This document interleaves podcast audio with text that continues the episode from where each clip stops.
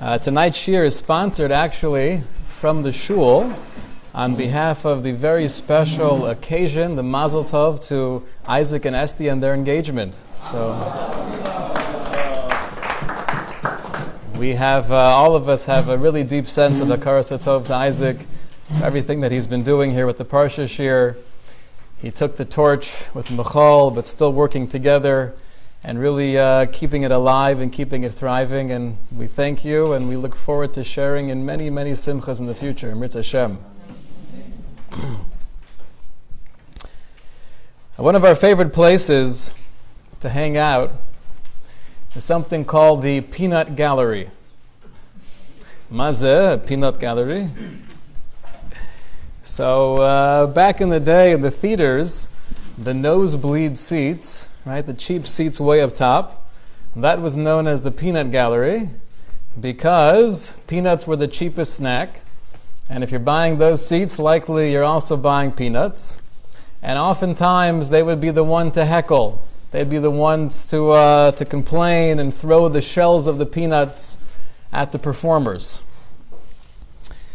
So being in the peanut gallery is just a, it's a comfortable place to hang out because that basically means we could stay on the sidelines. We don't have to actually be playing in the game, and uh, we're protected. We're not as vulnerable.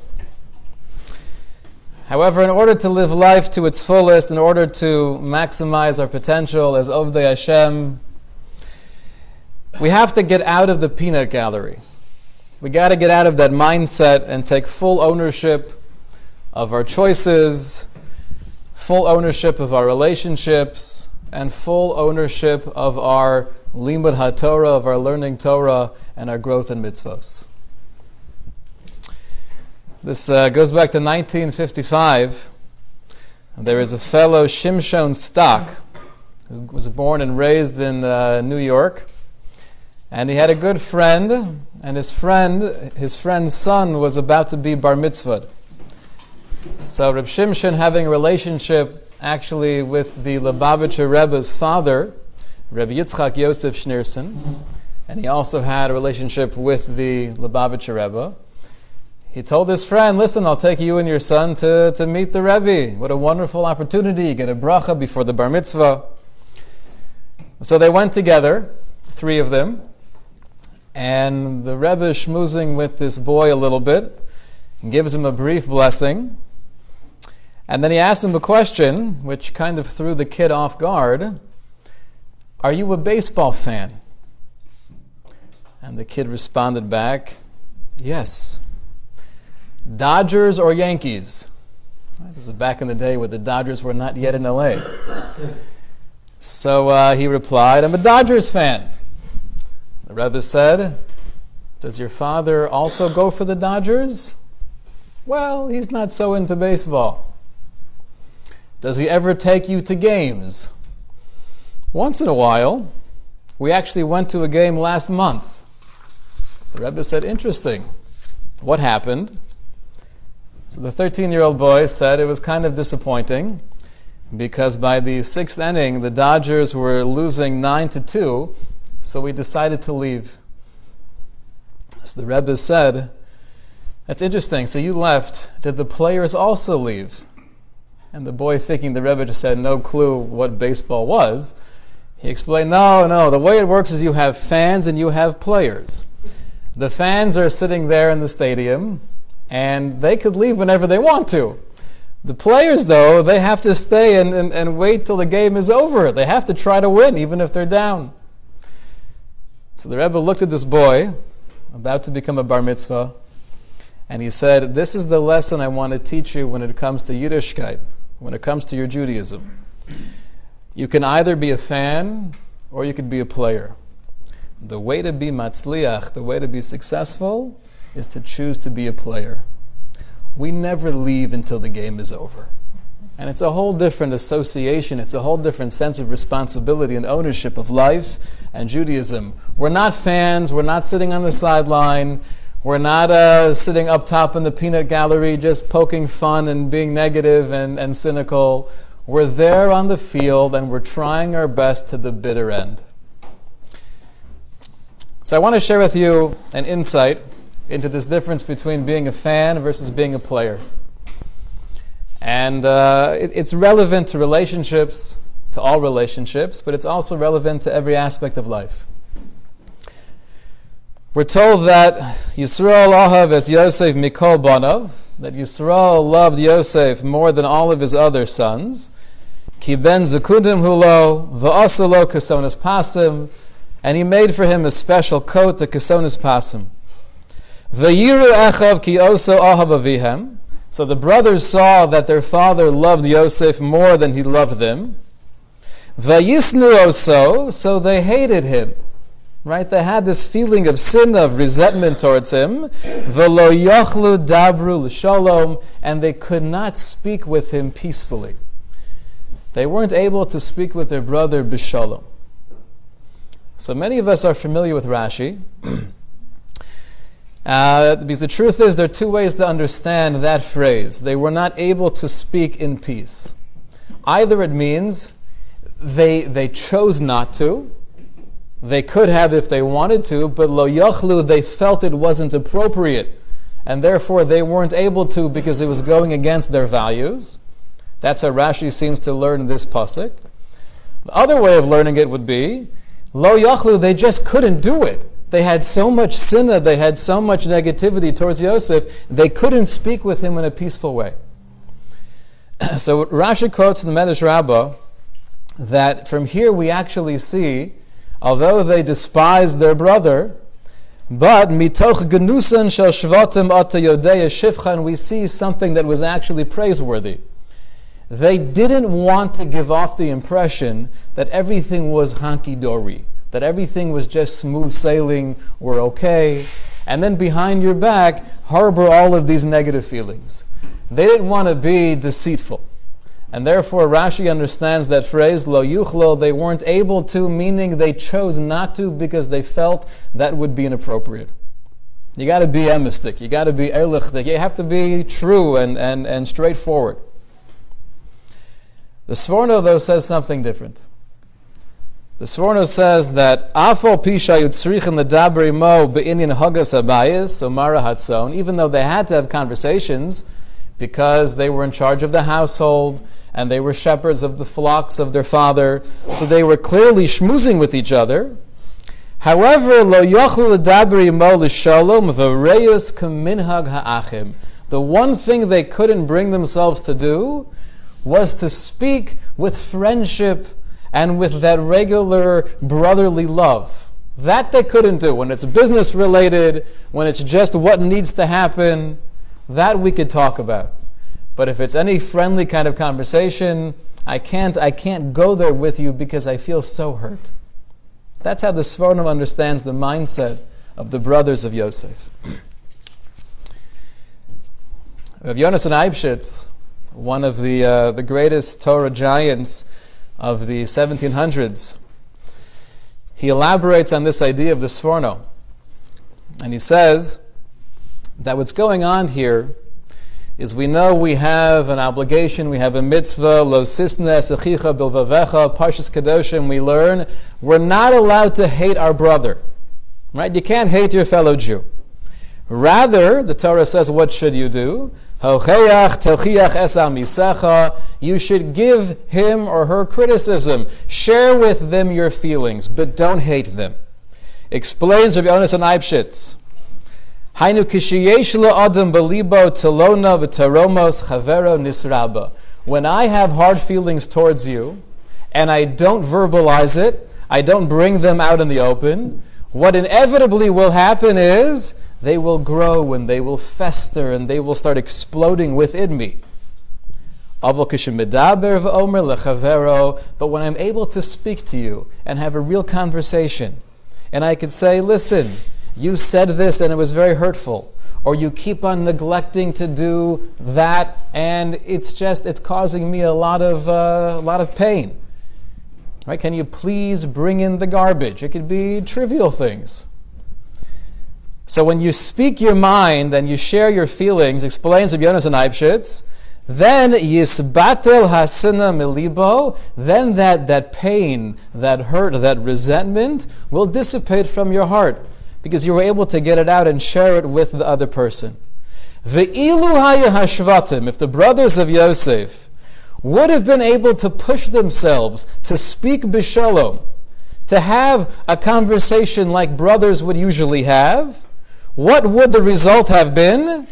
Hayanasa shalom beinehem. That would have caused their own feelings of sinna to, to settle down, and that would create shalom.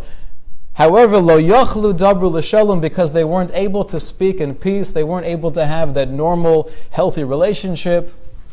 That was the cause of really not just the separation of Yosef from his brothers and selling him to Mitzrayim, but that was really the planting of the seeds of sinas chinam, of hatred and resentment within the Jewish people for all generations to come all of the suffering, we're going to see this momentarily, but all of the suffering that we've experienced all throughout our trials and tribulations of Gullus comes from this one shorish, this one root of the fact that we just can't get along. We don't like each other. You bother me. He annoys me. She gets under my skin. It's that sinas chinam that's been the source of all devastation that could have been avoided if the brothers were able to speak with Yosef like a mensch. That could have changed Jewish history forever. Sometimes, if we're, we're on that madrega, we're on that level where we don't let things really penetrate us, then we don't even have to speak it out because it's not in my mind. I'm not holding it in. It means nothing to me. It slides right off. I told the story to some of you recently, I think, about Reb Belsky, where he was in the middle of this whole crisis and he needed this particular rabbi to help him out with something. So he calls the rabbi, asking him, I really need your assistance. I know you're busy, but do me a favor. And the response was, Oh, I apologize, but you have no clue how busy I am. I'm not going to be able to get around to it, but Hatzlacha, I wish you well. Literally two weeks later, the same rabbi who had no interest whatsoever in helping Rabbi Yisrael Belsky calls Reb Belsky up and asks for a favor. And it wasn't a small favor, it sounds like it required a lot of tircha and hassle and time and energy. And Reb Belsky, without flinching, said back, Okay, no problem. I have to change around my schedule a little bit, but I'll be there for you. One of his sons, overhearing the conversation, was blown away. And he basically went to his father and said, Abba, how in the world is this possible? Literally, just a couple weeks ago, you were asking him for a favor that could have made your life so much easier, and he totally ignored you. He didn't give you the time of day. But before his son was able to even finish speaking, Reb Belsky cut him off, and he said, with this look of surprise, Are you saying that because he didn't help me, I'm not going to try my hardest to, to give him a hand. He couldn't even understand where his son was coming from. So once we get to that level of existence, then things just slide right off and all is good. But until we get there, and I think many of us are not quite there yet, when we feel something, we have to share it. And this is actually a mitzvah min Torah. The Rambam tells us, like Yonasan Eibschitz was quoting, was paraphrasing, that the mitzvah of not hating your fellow Jew is in your heart, lo sisna esechicha bilvavecha, which means to say, explains the Rambam, that if I actually say something nasty to you, or even if I hit you, that's not a violation of sinna. I'm not transgressing the sin of hating because the hatred is only when I keep it inside. I'm doing other bad things by insulting you or by hitting you, but that's not the issue of sinna. Sinna is when I keep it inside. The way to rectify this particular problem, writes the Rambam, is share your feelings with that person and say, Lama Why did you do that? Why did you say that? And that will take it out from your heart, take it out from within you, bring it to the forefront, and hopefully bring shalom. Oftentimes, when there is a conflict, if it's with a spouse, if it's with a child, if it's with somebody at work, it's so much easier to stay in the peanut gallery. And instead of going up to the person who might be the source of the issue, at least in my perception, I'm just going to schmooze over here by the water cooler, and we're going to have our chabura, little gathering, and we're going to talk about how incredibly incompetent that person is, or how crazy, or how insensitive she is. That's all we'll do. What happens, putting aside the religious aspect of it, that I'm in violation of this isser of keeping the sin within me, what happens to me spiritually? When I live my life, it's not just a moment in time, but I live my life keeping within me negative feelings about other people. The Chafetz Chaim shares something chilling. He says, We know that based on Kabbalistic sources, every mitzvah corresponds to one of the evarim, one of the limbs of the body. So every time we do a mitzvah, that's being makadesh, that's sanctifying, that's uplifting part of who I am. That's why we say in the bracha, Asher kiddishanu b'mitzvosav, you have sanctified us through, eh, through your mitzvos, meaning that as I do this particular mitzvah, I know I'm infusing that kedusha within me. But the same thing is true when we do an avera, when we do something we're not supposed to do. It has an impact on, on part of who I am spiritually, the essence of, of my being, I'm now deficient. So it's one thing, if you keep the analogy going, to say, well, my toe is not working that well, or my knee is bothering me a little bit, but I can still get around. But says the Chafetz Chaim, if it's something that's so critical, if it's something that's so fun, fun, fun, foundational to the human being, like your heart, so then your toe could be okay. Your knee could be working just fine. But if your heart has a defect, that's a very dangerous place to be. He says, when it comes to this particular isser, this prohibition of feeling resentment, of feeling sin towards our fellow Jew, that's felt, that's a defect right here. I'm kames, I'm not alive. It transforms me spiritually. It's not just the violation of a sin. He goes on to say that klolo shel davar, and this is a broad, sweeping statement. Kol hatzaro olam, all the suffering in the world throughout all of our existence. Al. It all comes back to the same starting point when there's discord, when there's conflict, when there's feelings of, of, of anger between me and you, that is the source of all sorrow, of all suffering. He quotes the Gemara in Sanhedrin that says, when we go three days without speaking to each other, so that's an example of someone who's officially in violation of the Isser of Sinah. I don't just hate you in my heart, but I hate you to the extent, and hate doesn't mean that I'm seething. It could just mean that I'm annoyed to the extent where I'm not willing to have a normal, healthy conversation with you. That is sinna. And he goes on to explain that means the definition of sinna is not hatred, is not I wanna I wanna destroy him. Sinna means if I'm annoyed with you, to the point where I'm not speaking with you in the way that I usually do, that's a Torah violation of hating your fellow Jew. Now, I'm not going to ask for a show of hands, but how many times in any given relationship have we had a few hours, sometimes a few days, where the conversation is very limited?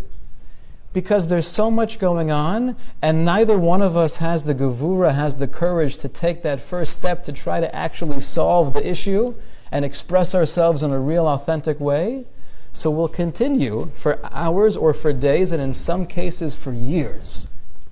We're not really speaking. We're not communicating.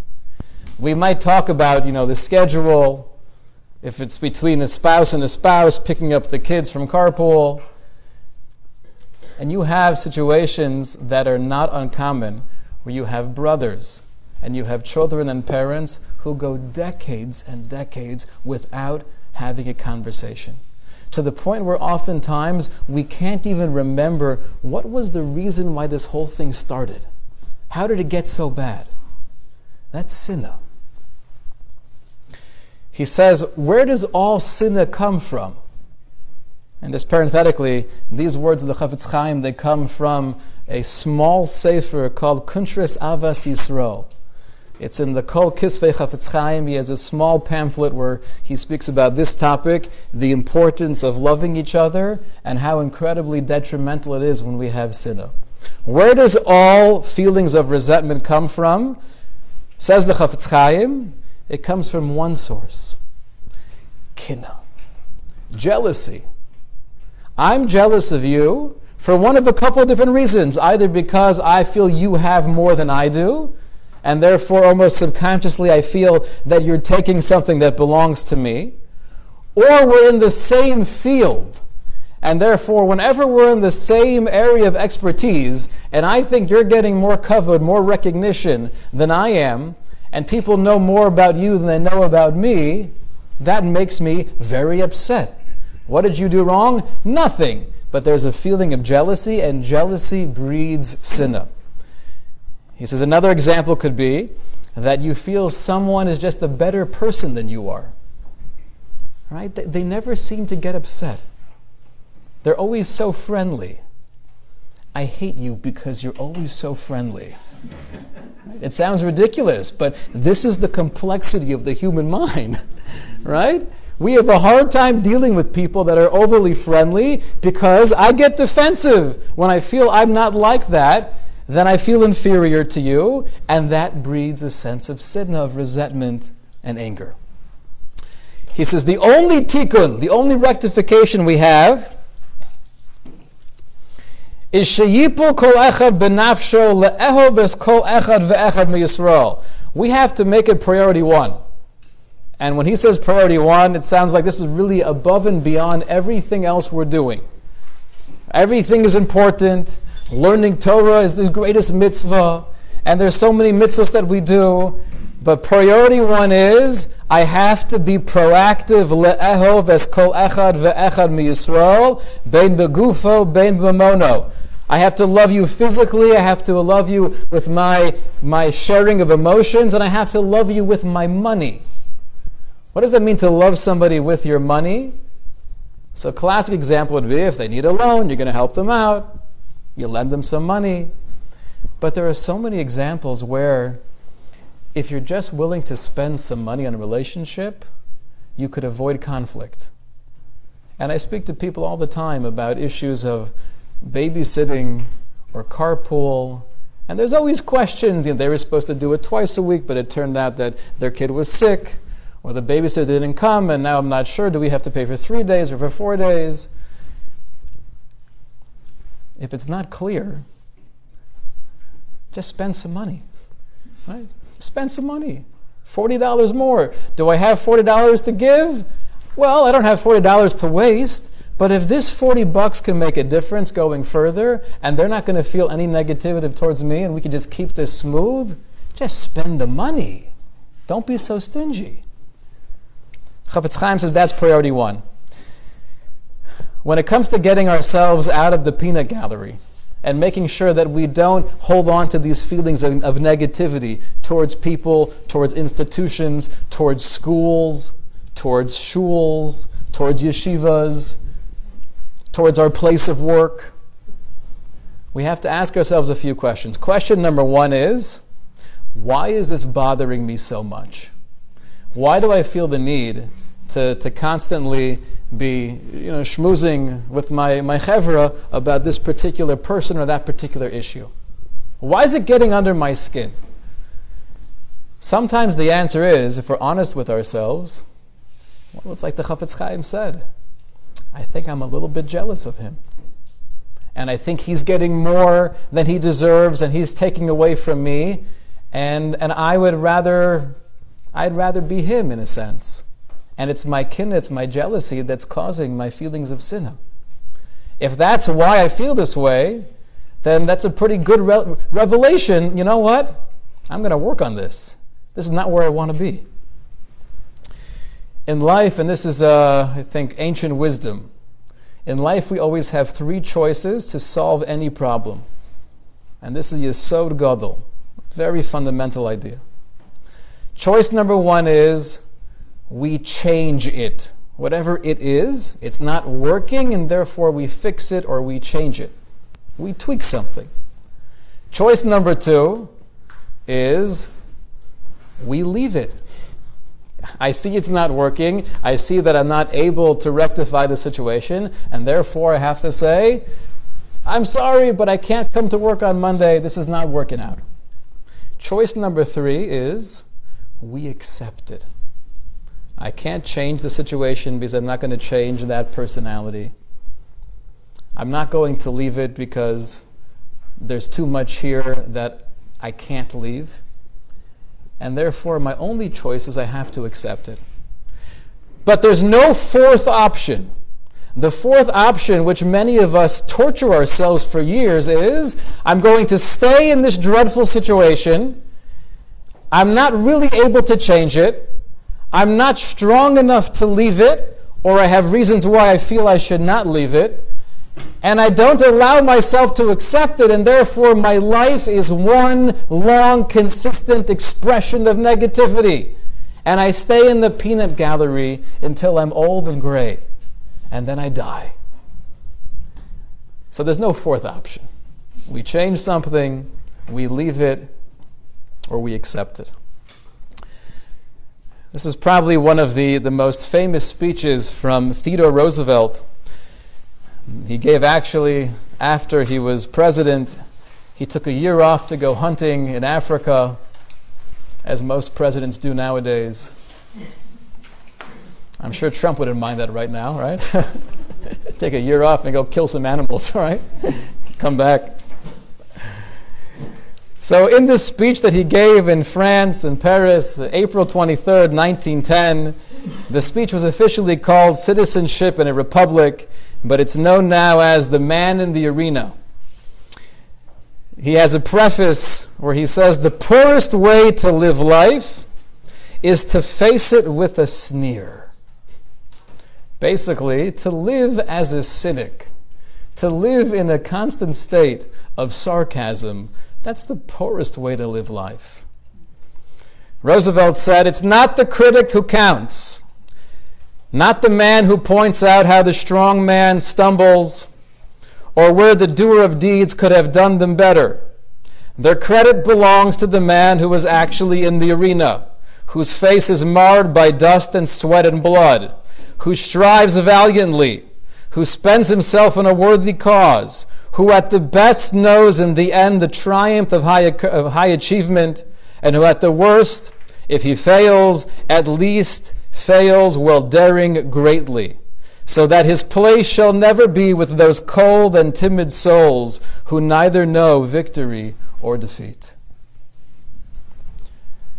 Being the man in the arena to apply this to every area of life in Judaism means I'm taking myself out of the sidelines. I'm no longer a fan. I'm no longer here to sit here and poke fun, but I'm here to actually do something and be productive. And if there's something I could change, I will change it. And if it's something I need to leave, then I'm going to back away. And if it's something that I need to accept, I will do so with valor.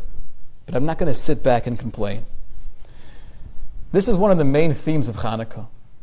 With Hanukkah coming up in a few days, probably one of the most famous stories that the kids learn about in school, we find in the book of the Maccabees, where it tells us about the, uh, the Greek soldiers coming to the town of Modiin, and they gather the Jews together, Matisyahu being the elder of the village, and they say, We need you to offer, offer the pig to Zeus. Right? Here's a hog, offer it to Zeus. All the Jews are standing there, paralyzed in fear, not knowing what to do. A renegade Jew comes in, a Hellenistic Jew, and he says, I'll do it. And he takes the pig, he's about to offer it to Zeus. Matisyahu, in his righteous zeal, steps up, as we know the story. He kills the person before doing so and then together with his sons and others, they kill the other Greek soldiers who were there. And that was really the beginning of the Hanukkah story. The famous line, though, that we read in the book of the Maccabees, where Matisyahu basically called his sons and his people into play, he says, V'yoretz acharekein b'toch He ran into the city. Vayikra b'kol gadol v'yomer, and he cried out with a loud voice, and he said, Mia isha charid l'torah selokov. Who is the man who is, who is afraid, who has a reverence of the Torah of his God, umachsik bebriso, one who wants to hold on tight to the covenant of God, yovo acharai, follow me. Anyone who wants to step into the arena, Matisyahu was saying, follow me. Do you know how many people were there bemoaning the assimilation? Right, having conversations at the Shabbos table what a terrible thing. All of this Greek culture is, is seeping in. I just read the other day online that now more Jews are participating in the gymnasium. Oi! Oi! And the intermarriage, right now it's up to 70 something percent. Oi! Can you please pass the cholent? Right? That's what most people were doing. It's a good conversation topic. We could feel bad about it. Maybe we'll daven once in a while if it crosses my mind. Matisyahu said, that's not enough. Rather, if you really care about God, and you're really machshiv, you're really concerned about the Torah, yavo acharai, then follow me, and let's do something about it. Reminds me also of a famous interview with the Lubavitcher Rebbe when he first took over in 1951. Is that correct? 51? So, all right, give or take a year. You could be off by one in Gematria. So the person interviewing him asked the question, something along the lines of, uh, you know, in America and the assimilation and, and the influence from the outside culture, and we're losing Jews. And the Rebbe interrupted him. And he said, I'll tell you the truth. I've had this conversation so many times before Yes, we're all very aware of what's going on, and we know the danger, and we know that we're losing Jews. But can we just stop talking about all the negativity? Let's focus on what are we going to do about it? And let's just work forward. What are we going to do about it? I want to I want to share with you a, a new personality. Over the years, I've been reading his Sefer and I've gained tremendously from it. Rav Yisachar Shlomo Tachtal, one of the, uh, the Gedolim in Europe before the war and during the war, the, uh, I'll give you a, a brief biographical sketch, and I want to share with you some thoughts on the topic of getting into the arena. Yisachar Shlomo Tachtal was born in Hungary in 1885. Uh, his father and mother, we're going to read about in a moment. He has a brief paragraph on each one in his introduction to one of his Svarim. In uh, 1906, when he was 21, he received smicha from three different Gedolei Olam in Europe, um, one of them being the Levushei Mordechai. He was a prolific author. He had a correspondence with many of the other Gedolim throughout Europe and beyond.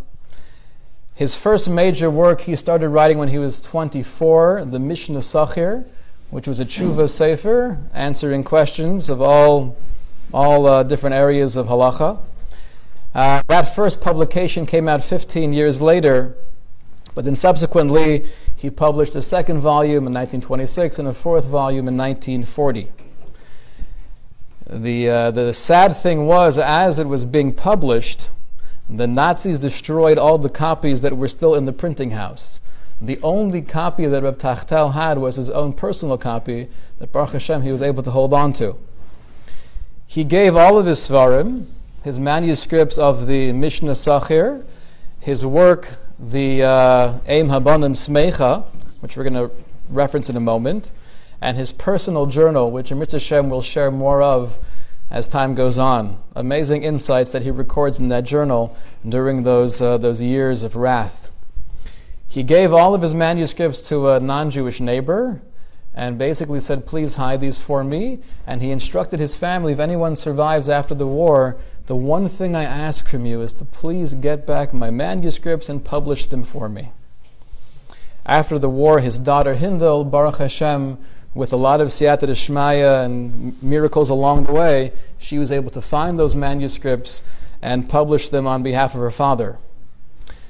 The diary that he wrote was actually not found until 50 years later, and uh, that was subsequently published as well. Again, Amrit Hashem, one day I'll share some of the insights from that diary.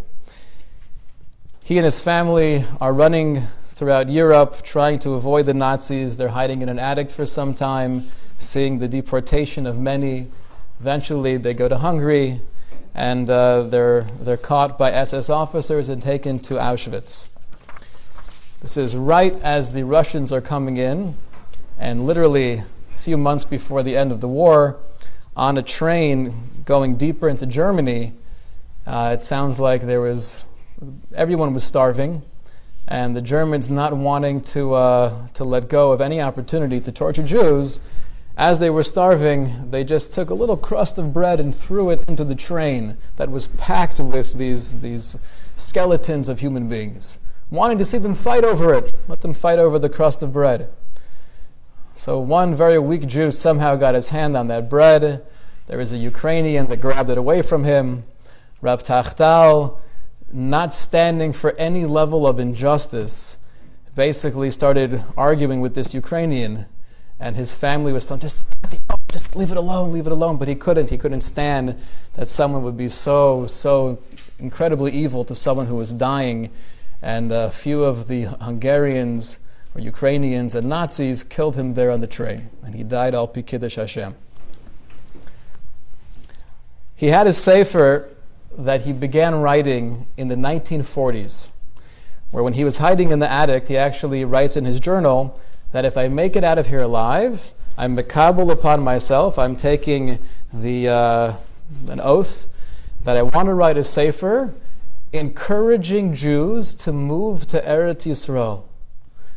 Which the context of this is also very interesting because he started off, as many other Gedolim were, very anti Zionistic as the Zionist movement at the time was extremely secular and anti religious. But during his experiences of the war, he had a, he had a change of heart. And in his Sefer Eim Habanim Smecha that he wrote with no other svarim, he wasn't able to look up anything. And as you read the Sefer, you are overwhelmed by his bekias, by his breadth, and by his depth. He's quoting everything. But he speaks about what he feels to clearly be the issue leading up to the Holocaust and this is the main tikkun that we need as Klal Yisrael, which is Achdus V'Shalom. And he has prakim chapters and chapters going through the importance of being able to look past the different types of Judaism and flavors and factions and, and separations. He felt that that was the only way to have the Geula Shalem. So he writes it towards the end of his Sefer,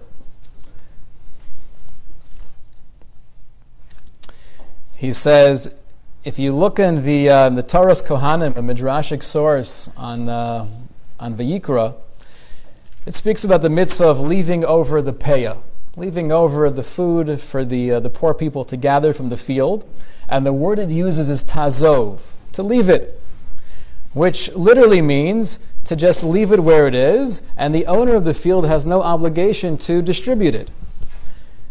However, we learn explains the Chazal that if there are 100 people standing there and 99 of them say, you know what, it would be a lot easier and a lot safer if you would just give it out in a fair way, and one person says, no, I don't want to do it like that, let's just do every man for himself. Kol olam gavar, whoever gets more will get more. Who do you listen to, 99 people or that one person? So usually you say you go with the majority, right? In this case, as the Toras Kohanim, you go with the one person. Because the technical halacha is you leave it there. The only time we feel philosophically you could change the halacha is that if everyone's on the same page, but if one person wants to keep it the way it is, that's how we pass it. Right? An application of this would be we're all in a room together and it's freezing in Boca because it's already cl- getting close to, uh, to the real harsh winter. right? So, and there's a whole debate back and forth: should we open the window or should we close the window? So, if it's winter outside, even though the majority of people want the window open, if one person says, "I want it closed," because officially, when it's winter time, the window should be closed, you listen to him. So says Rav Tachtal, the application of this is incredible. He says, Therefore, as I speak to you, my generation, Atemro mikoma you've seen that everything that I've written, V'halesi besifri, everything that I have in my book, is kahalacha, it's proper, it's according to the guidelines of the Torah, it's das Torah. V'ratzon habore, and I feel with confidence what I'm sharing with you is the will of God. Al kain sarich lechem lishmoali. Therefore, you have to listen to me. You have to recognize that it all comes down to this issue. The issue that started with Yosef and his brothers of the jealousy leading to the hatred, leading to the perud, leading to that separation. It all comes down to somehow rectifying that.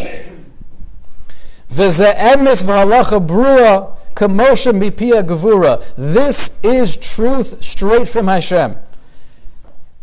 Then he says, Viyadati, and I know. Right? Because until now, we've been trying to encourage ourselves to get out of the peanut gallery. But the one thing we have to address is let's say I'm actually in the arena. And there are other people in the peanut gallery, gallery who are poking fun at me, who are throwing their shells at me, who are protesting. How do I deal with that? How do I deal with criticism? I'm not going to win everybody over. So that's where Rav Yisachar Shlomo Tachtal comes into play. He says, "V'yadati ki lo kol adam yareach rech tov po." I know many of you will not agree to everything I'm saying. If it's my focus on rebuilding Eretz Yisrael, if it's my focus on breaking through all mechitzos and gathering together as one Am Yisrael, V'yorim bekolo alai, and you might yell at me, you might criticize me. Avoloterim haramas kolo alai, but before you do so, before you open your mouth and tell me I'm doing something wrong, I just want to remind you of the Yerushalmi. I want to remind you of the Talmud Yerushalmi where it says Reish Lakish got up and he said the following halacha.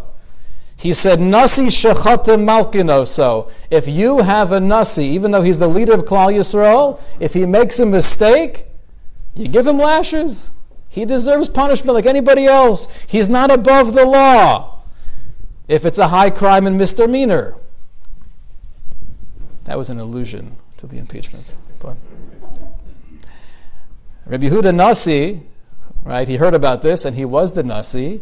He got a little bit insulted. You know, by saying a halacha like that, you're, you're basically telling people just go ahead and, and smack me if I do something wrong. It's not that simple, but it could be insulting. So Reish Lakish said back to Yehuda Hanasi, and I guess based on his background, starting off as a bandit, he had a streak of, of gevura, of chutzpah in him. He said, My Sovris, what are you thinking?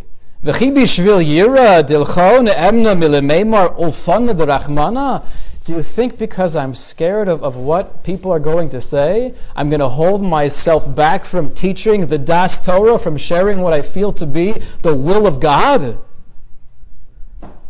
Says Rav Tachtal, Kamo Kain Omerani. That's what I say. As I stand in the arena, and I'm willing to go out on a limb and, and give my Das Torah to share with Klal Yisrael what I feel we need more than anything else. Like the Chafetz Chaim told us, this is priority one over every mitzvah. Kamokain, Omer Ani, I tell you, v'chi bishvil hakpadas elu. Just because other people might be insulted or they might not appreciate my perspective, and they might feel almost insulted by some of the ideas that I'm sharing, mipi chazal, but they're not my own ideas. I'm just sharing with you what we learned from the Torah itself, from Chazal. Am I going to hold myself back from sharing the truth because it might be a little bit offending? You might not like it. That's the way we respond when we're standing in the arena. The brothers of Yosef, according to Yonasan Eibschitz, could have changed their destiny, could have changed the entire future of Klal Yisrael, if they were just able to overcome those feelings and verbalize it and be authentic and be vulnerable with Yosef and share the way they were feeling, that would have been mavatil, that would have totally just dispersed the sinna. But they couldn't do that. And that changed everything. That seems to be, according to the Chafetz Chaim, according to Rabbi Yisachar, Shlomo Tachtal, according to all of our giants in Torah, this is priority one. When we allow ourselves to stay on the sidelines or in the peanut gallery and we don't approach people, we don't approach relationships where we're actually trying to solve problems, where we're not taking one of those three options very carefully of either changing it in a real way leaving it if it's not working, or accepting it, if I'm not taking one of those three options and I continue doing nothing but complaining about my reality, that is totally unacceptable. The call of Matisyahu was if you're chored Torah, Hashem Elokav, we care about the Torah, we care about HaKadosh Baruch Hu, yavo acharai, then follow me. Our place shall never be with those cold and timid souls who neither know victory or defeat. The credit belongs to the man who is actually in the arena. We should all join together in the arena of life.